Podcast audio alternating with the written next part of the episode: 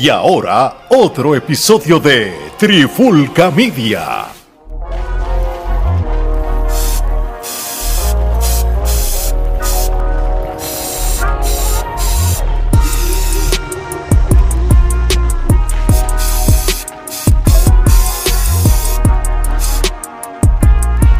Saludos y bienvenidos a otro episodio de la pandemia urbana. Mi nombre es Omar Vázquez, me acompaña Gerardo Rodríguez, que es la que hay. Tuvimos que activar la pandemia, hace tiempo no la hacíamos. Gerardo, ¿cómo estamos?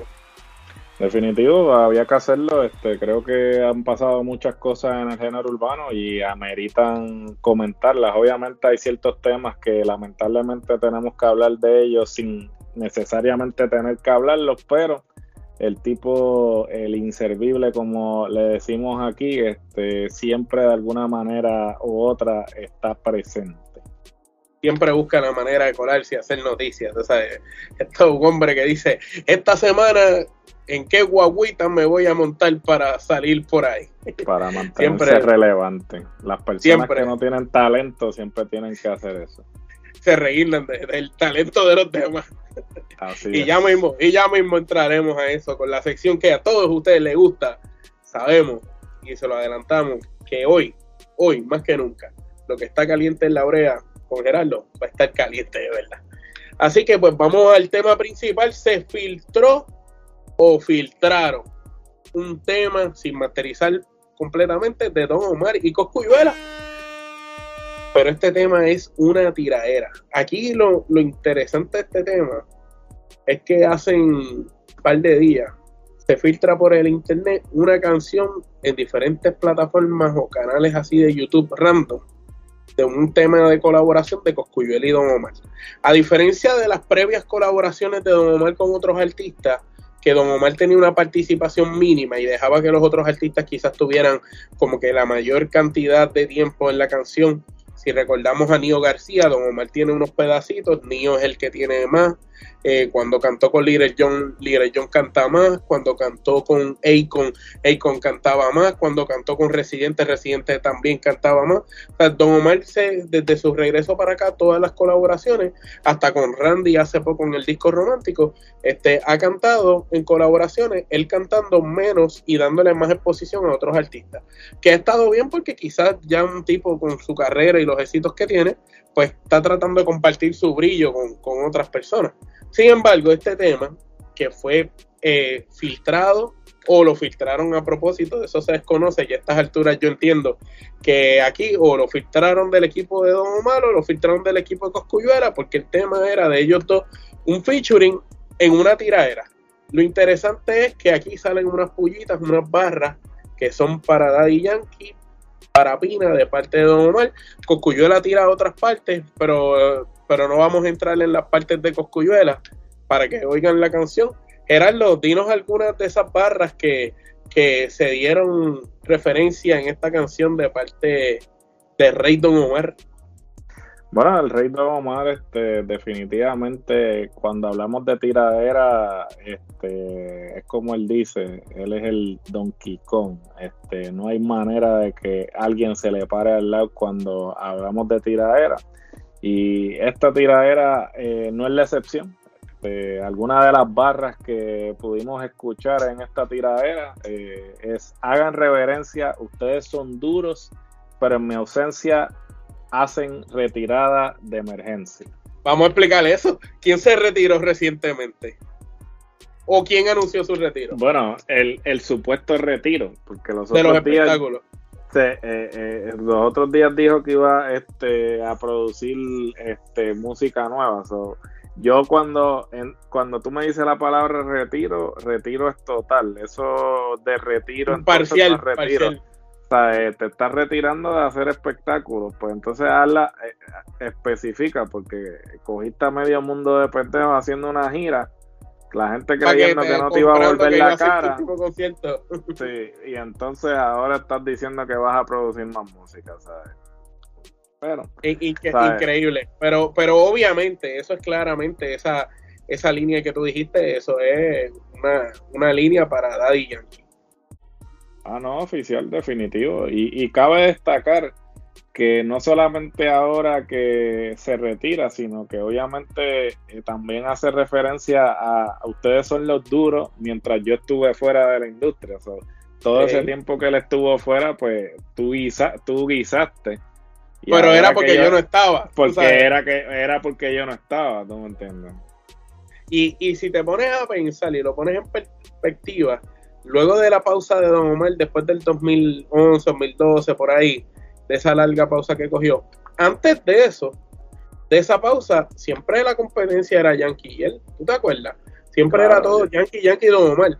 Lo que pasa es que cuando Don Omar deja de. Es como una carrera, tú dejaste de correr, obviamente el otro te va a pasar por el lado. No, el otro te va a pasar. Eh, eh, y, y, no fue que le pasó una cosa de que se le fue adelante una cosa, wow, tú me entiendes. Tampoco es que podamos decir porque inclusive... Pero despacito, despacito lo ayudó.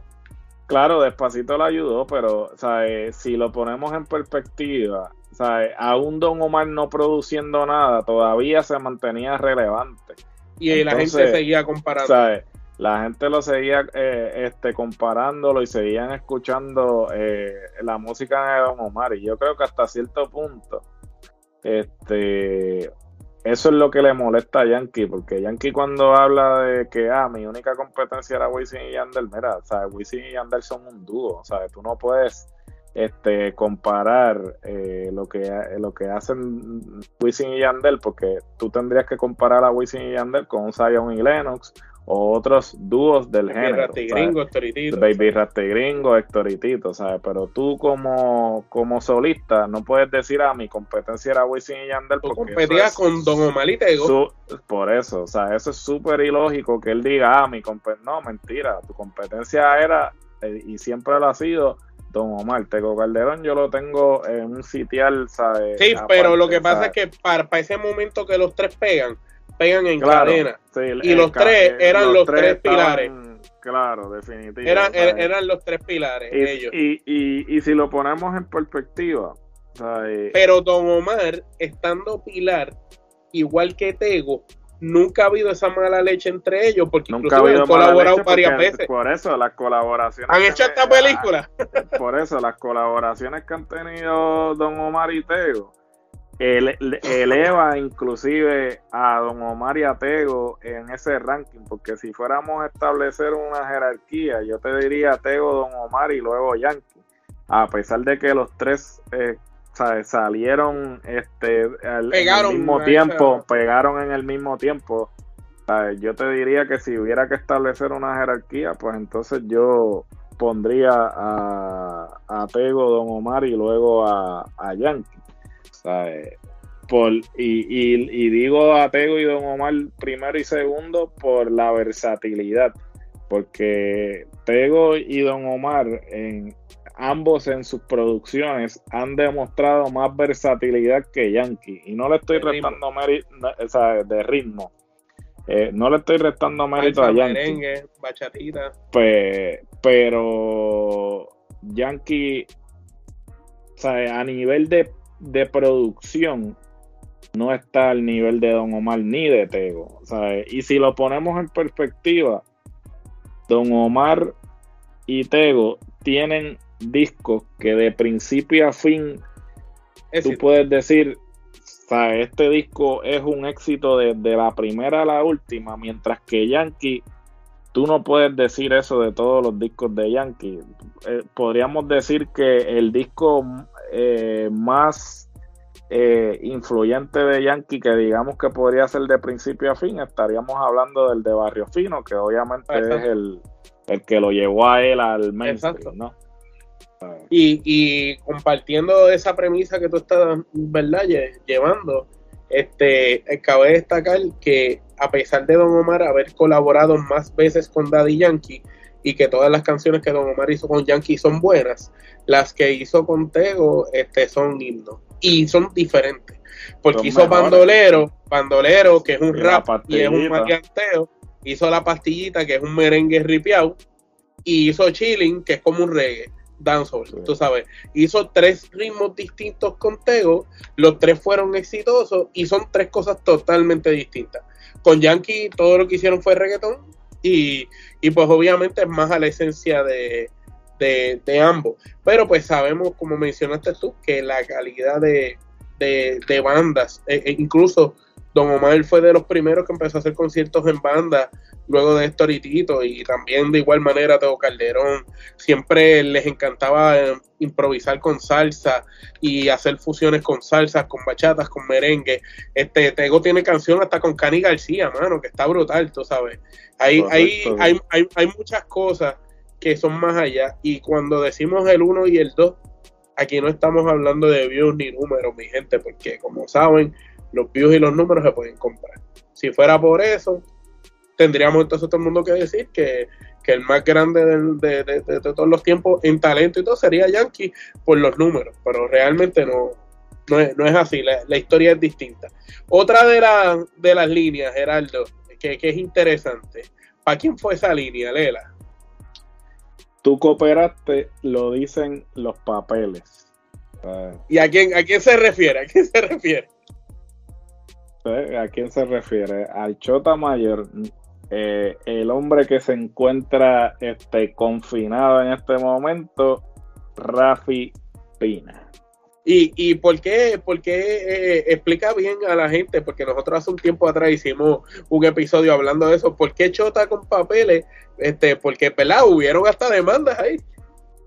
Definitivo, este, lo que sucede es que, pues, este, Don Omar eh, dijo que, pues, Pinar un Chota eh, para el público latinoamericano. Chota es eh, una persona que soplón. que soplón, una persona que revela información, un sapo. Este, entonces resulta ser, pues, que Pina demanda a Don Omar por difamación a lo que don Omar entonces responde esa demanda con evidencia de que eh, Pina había eh, revelado, o sea, había sido informante. Eh, y que pues, era chota con papeles. era un chota con papeles porque él sí había sido informante. Obviamente sabemos que en los procesos legales muchas veces este, se hacen acuerdos eh, y obviamente estos procesos sí son este, de carácter público, las personas pueden ir a al expediente y imprimirlo. Y entonces pues don Omar hizo lo propio. Y tuvieron que desestimar el caso pues porque pues la evidencia está, él no lo difamó, este, lo que estaba diciendo era cierto. ¿Y, y, qué tuvo que hacer Pina? Tuvo que pagarle los abogados. Definitivo, tuvo que pagarle los gastos legales por este imbécil, pero eh, ciertamente sabemos que Pina. La verdad que este, le gusta, le gusta esos problemas.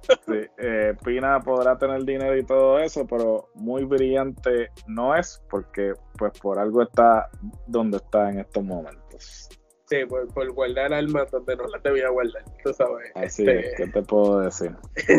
y la, la, última línea, este, porque ahí la primera fue para Yankee, esa segunda este, fue para Pina, y esta última es para Yankee también. Gerardo, léenos la última línea. La última línea dice así: Frente al espejo, observa el reflejo y escucha el consejo. No me ronques, tú sigues siendo un pendejo. Esta línea es interesante porque esto tiene trayectoria.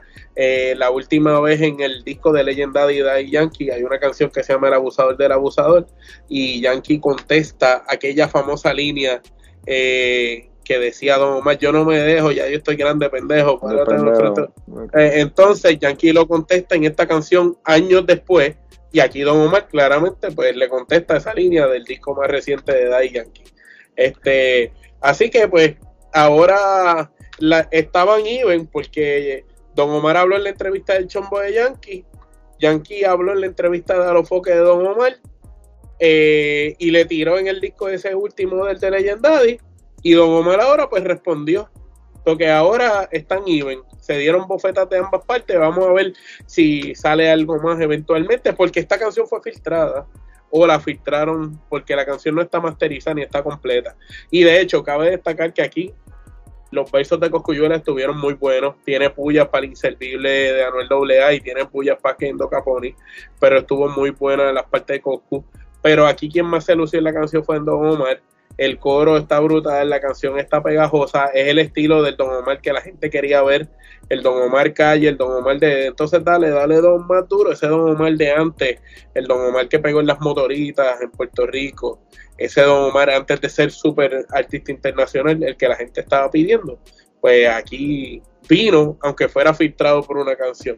Este, Gerardo, para concluir esto, ¿qué tú, qué tú piensas de esta tiradera de de Don Omar y de Yankee a estas alturas, todavía sigue siendo rentable esto, porque yo soy de los que piensa que si consiguieran un productor y hicieran las cosas bien, aquello que empezaron en algún momento de esos conciertos del Versus, lo podrían hacer bien.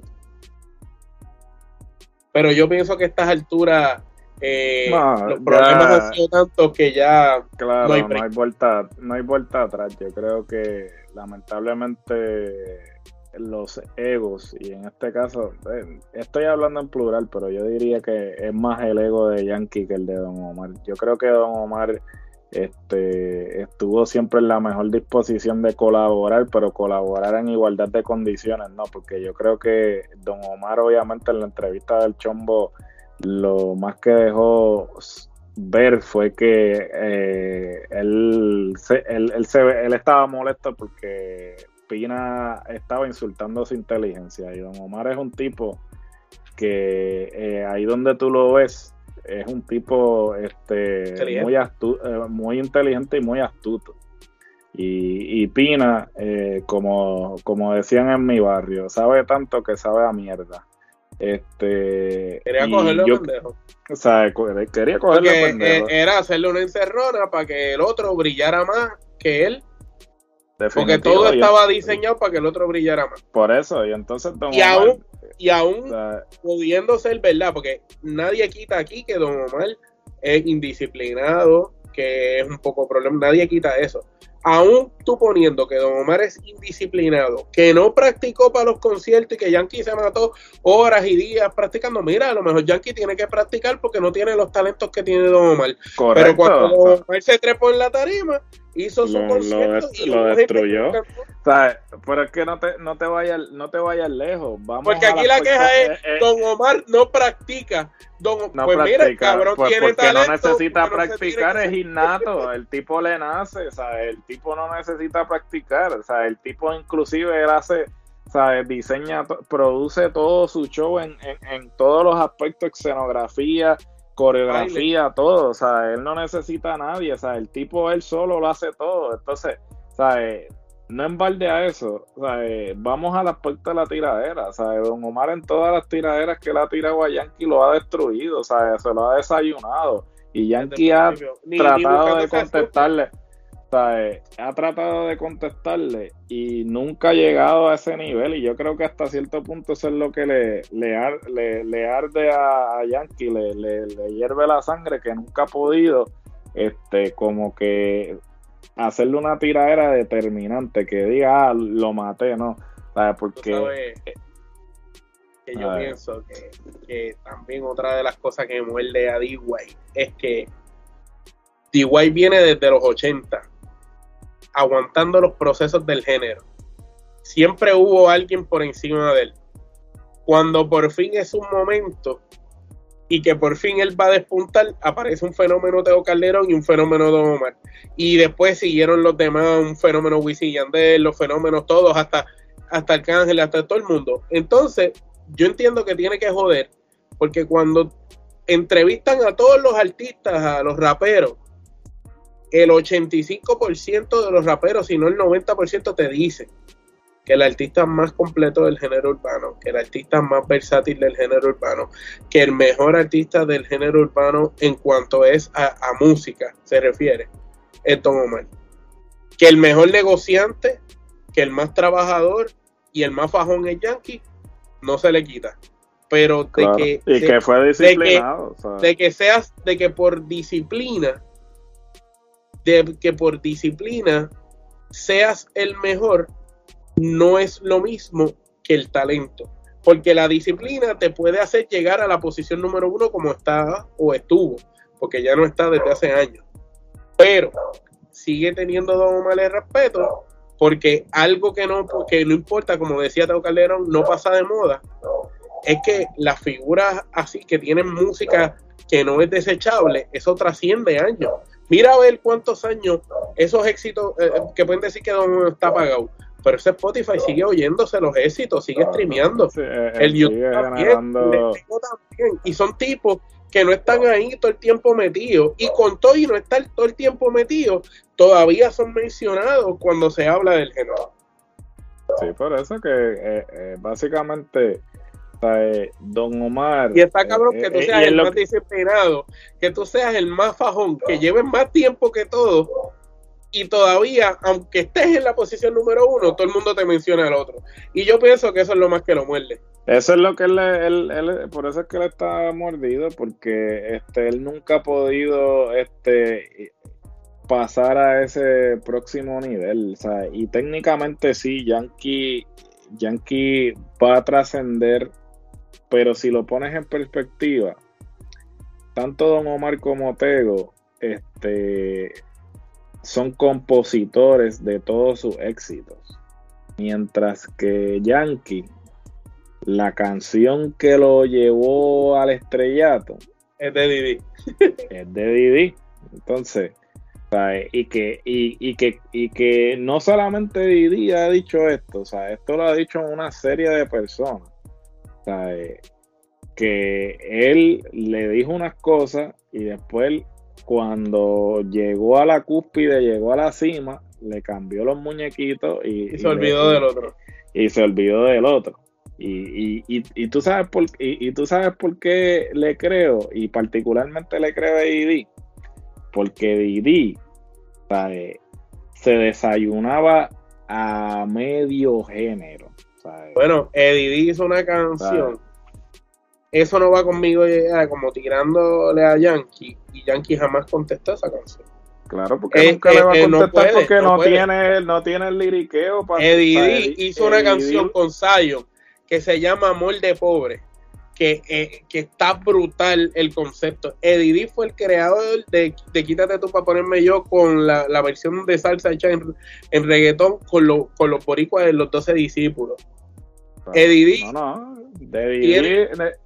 Eddie es una lástima que, que es que él se este, cuando él, se, desilusionó y con y con razón, ¿sabes? Pero si Eddie hubiese continuado, yo te iba a contar un cuento a ti si Yankee hubiese llegado a, donde llegó, si Eddie realmente hubiese se ponía para hubiese, se ponía para. Si, si Eddie hubiese, ¿sabes? seguido y hubiese despegado, Eddie se hubiese llevado a, Yankee enredado porque, ¿sabes? Vuelvo y repito, ¿sabes? Talento le pasa Don, Don Omar y Tego componen, o sea, ellos componen y todos sus éxitos, ellos han sido los compositores. Yankee no puede decir eso, Yankee no puede decir que sus éxitos él los compuso. Quizás sí hay crédito, porque probablemente puso una palabra una oración y ya le sí, pero no toda la compositor. Pero la canción no, así de principio a fin, no, no, por ejemplo, puede decir eso. Mario Villay le, le, compuso algunas cosas a Don Omar y él menciona que cuando que él, él menciona, Don Omar escribía, había veces que yo hacía un coro o algo y se lo cantaba, él le gustaba y él decía, pues dale, dámelo. Y él le montaba la otra parte, porque eso era otra. Él decía, Don Omar a veces se metía a la, a la cabina ábreme el micrófono, ¡fua! y pepitaba por esa boca improvisando una canción. Así fue que grabó Vuelve, que fue un clásico y la grabó improvisada. Abrieron la cabina y la tiró. Esa es la diferencia de esos, de, esos super artistas a los artistas de hoy en día. Y con eso dicho, pasamos al momento old school de la semana. Este es dedicado a Daniel Velázquez, quien nació en el Bronx, Nueva York, el 7 de agosto del 1977. ¿Quién es este señor que se llama Daniel Velázquez? Pues todos ustedes lo conocen como Divino. Recientemente estuvo en el Coliseo de Puerto Rico realizando un concierto eh, en el mes de febrero, en el mes del amor. Eh, Divino es un compositor y un cantautor puertorriqueño, pero ¿verdad? Nacido en los Estados Unidos. Él este e, es un tipo súper, súper, súper talentoso. Este hombre empezó para DJ Playero, con su hermano Kate Tuyon, eh, perteneciendo al grupo de Psycho Unit, haciendo una canción, su hermano Kate Tuyon murió, eh, y esto fue para el 94. Después de ahí Divino siguió haciendo otras cositas poco a poco por el área de allá de, Ponce, el área sur de Puerto Rico, y poco a poco siguió hasta que se mete de lleno en el género. Y finalmente, este, cuando empezó a hacer sus discos, ¿para qué año más o menos empezó a hacer disco, Gerardo? Más o menos, pues básicamente eh, él finalmente su primer disco como solista salió en el 2003, este, titulado Todo a su tiempo. Eh, luego entonces tuvo la producción en el 2010, este, titulada Por experiencias propias. Eh, Divino un tipo que lo mismo canta balada, que canta reggaetón, que canta canciones de todo tipo. De verdad, esto es un tipo que de verdad tiene, tiene un vozarrón he tenido la oportunidad de escucharlo en vivo y escuchar la voz de Divino se queda, se queda con el lugar donde esté. Este, ciertamente, cuando se habla de, artistas con buena voz y que quizás no llegaron más lejos por X o Y razón, Divino es uno de esos artistas que tenía todo para ser más talentoso. Tú sabes, para llegar más lejos por lo talentoso que era. No sé qué tú piensas de Divino, porque ya tú sabes que Divino hasta baladas cantaba. Correcto, sí, es un tipo que tenía voz, es un tipo muy talentoso. Recientemente este, se estuvo presentando y por lo que pude ver de las personas que asistieron al concierto, pues dio eh, tremendo espectáculo. Eh, y realmente sí, es un tipo que pues desafortunadamente pues por X o Y razón quizás este no pudo tener una carrera más quizás longeva o, fructífera, ¿no? Este, el talento lo tenía, pero como todo, a veces tú puedes tener talento, pero si no El manejo. El manejo, si no tienes la payola, este, hay muchos factores que entran en función y desafortunadamente, pues, eh, quizás el. La época también que salió. Porque la época también que salió, sí estaban los Yankees, los Don Omar, los Wisin Yandel, Toritito, Teo Calderón, Ivy Queen, Sayo Guileno. Este, había mucha competencia en ese 2003, ¿me entiendes? no era tan fácil pillar en el 2003. Sí, sin duda, este, fue un poco difícil para él, pero eh, aquí pues resaltamos su carrera porque entendemos que este y sus éxitos porque entendemos que eh, es bien merecido. Es una canción este que le dedicó a su hermano que está brutal, este la de Soy un simple bandolero también brutal. De verdad que Divino tiene muchas, muchas canciones buenas. Bueno, mi gente, ahora pasamos a la sección que todos ustedes estaban esperando la sección con el hombre que más sabe del género urbano, el hombre que busca las noticias antes de que sucedan en todos los lugares. Sin más preámbulos, Geraldo nos trae lo que está caliente en la brea. Eso es así. Este, con mi vasto conocimiento del género urbano, les voy a informar ahora este, lo que está caliente. Yo sé que esta es la sección que ustedes esperan y por eso con mucho gusto estamos aquí. So, comenzamos con la primera noticia. Zion, parte del dúo Zion y Lemon, se compró una humilde casita en la Florida, valorada más, nada más y nada menos que en 10 millones de dólares. Pero a quién realmente le importa eso? Al que San Pedro se lo dio, San Pedro se lo bendiga. Enhorabuena para Zion, felicidades por tu casa, gracias por humillar al público diciéndonos que tu casa vale 10 millones y que las de nosotros son unas porquerías. Eso es así. Pero por lo menos tenemos techo, que es lo importante. Por lo menos tenemos techo. Su casa de 10 millones, que probablemente. Que tiene que estar cabrón. Probablemente se la embargan si es que no tiene.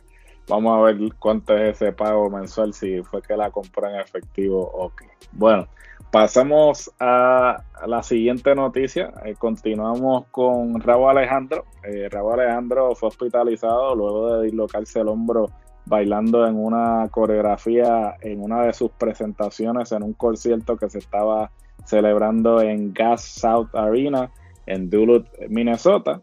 Eh, esperamos que se recupere pronto. Le deseamos pronta recuperación porque este aquí todo el mundo tiene taquillas para su presentación en Seattle, so espero que se mejore pronto esperemos para, que llegue, para que esperamos que llegue a este lado de la nación. Eh, pasamos ahora con posiblemente el artista más caliente del género urbano y es la cantante colombiana Carol G, este, la cual rompió el Festival de Viña del Mar. Allí eh, no se ganó una, sino dos gaviotas y tuvo el, el bonito gesto eh, de regalar una de ellas a una niña fanática suya que estaba en el público. Eh, luego de esto, este, continuando con Carol G, eh, su álbum está eh, a punto de debutar número uno en, en el Billboard Latino y está compitiendo para debutar número uno en el Billboard Anglo. Este, definitivamente, eh, si tuviéramos que escoger tanto el artista femenino y masculino que la están rompiendo en el género urbano, tendríamos que hablar del Conejo y de Carol G. Pero. Eso uno y el A mí ahora mismo es ellos dos y después Raúl Alejandro, que calladito está rompiendo por todos lados. Así es, entonces, este, eh, no eh, dejando de hablar de Carol G, este, tenemos que resaltar también que eh, tuvo tres funciones de su concierto en el Estadio Gran Vito en Puerto Rico, fue un éxito total, demostrando, como bien dijimos, el por qué este, es la segunda este, y en este caso la primera artista femenina del género urbano. Y Obviamente, luego de tantas buenas noticias, voy a tener que hablar de una persona eh, que no me gusta hablar, pero lamentablemente siempre eh, está presente y es el inservible de el ex de Carol G, eh, Anuel AA, el cual luego de que Carol G este, anunció eh, las funciones en el estadio Irán Beaton, decide anunciar que él va a hacer unos conciertos en el Irán Beaton. Obviamente, este, Monkey See, Monkey Do eh, tratando, de, eh, tratando de competir eh, con Bad Bunny, en este caso con su ex Carol G.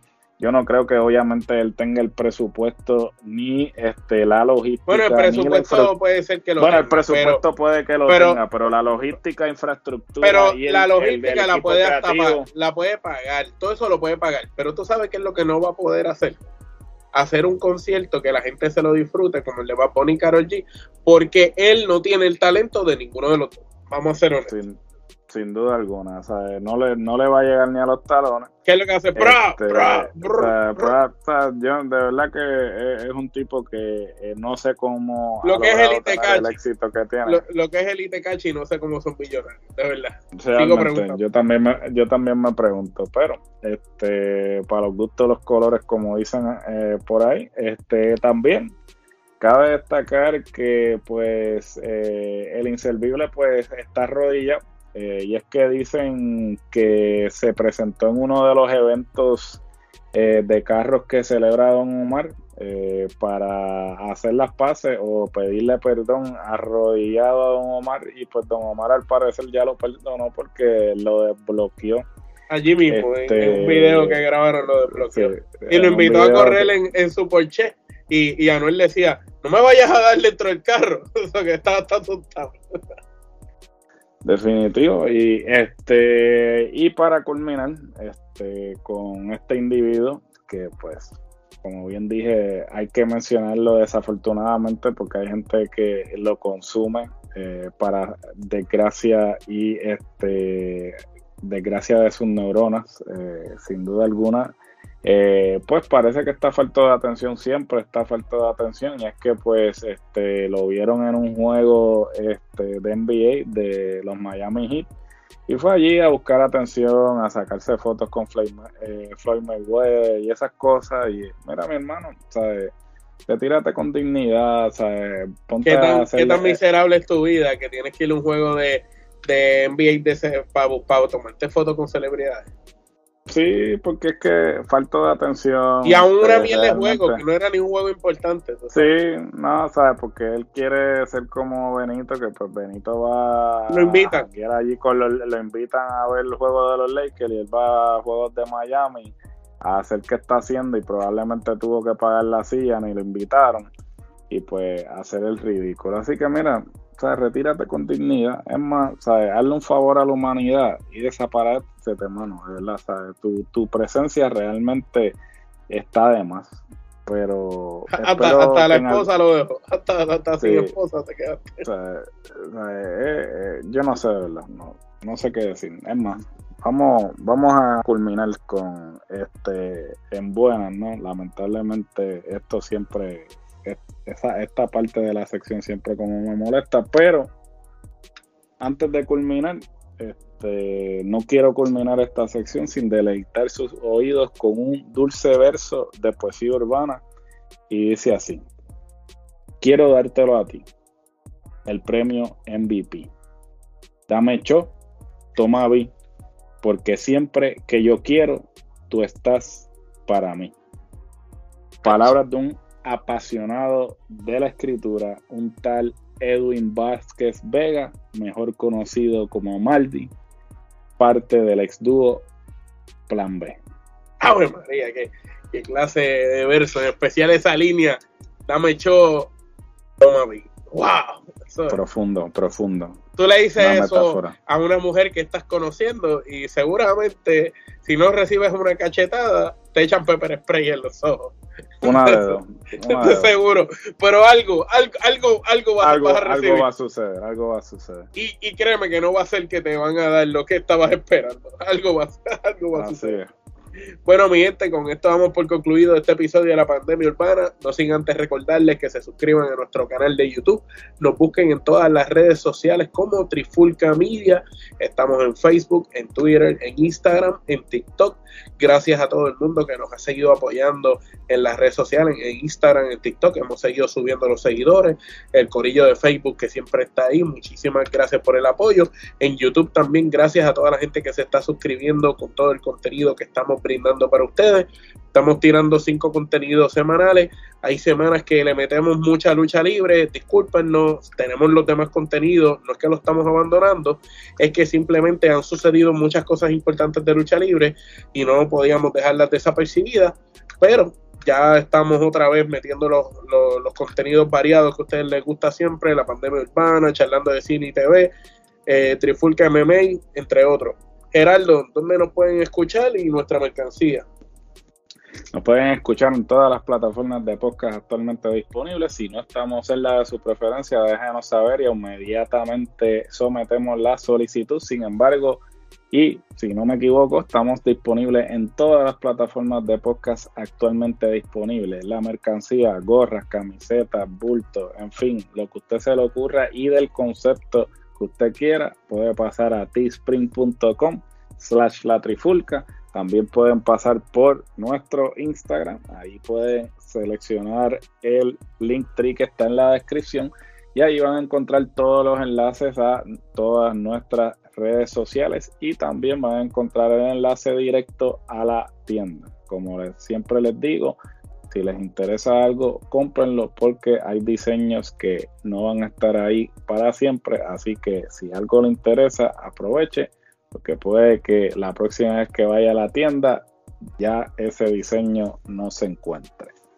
Así mismo es. Con eso dicho, gente, recuerden que cuando nosotros estamos hablando las verdades y las cosas como las sentimos, como las queremos decir. Aquí nosotros no, tenemos ningún tipo de, reparo ni tapujo para decir algo. Si pensamos que Don Omar es mejor que Daddy Yankee, pues lo decimos.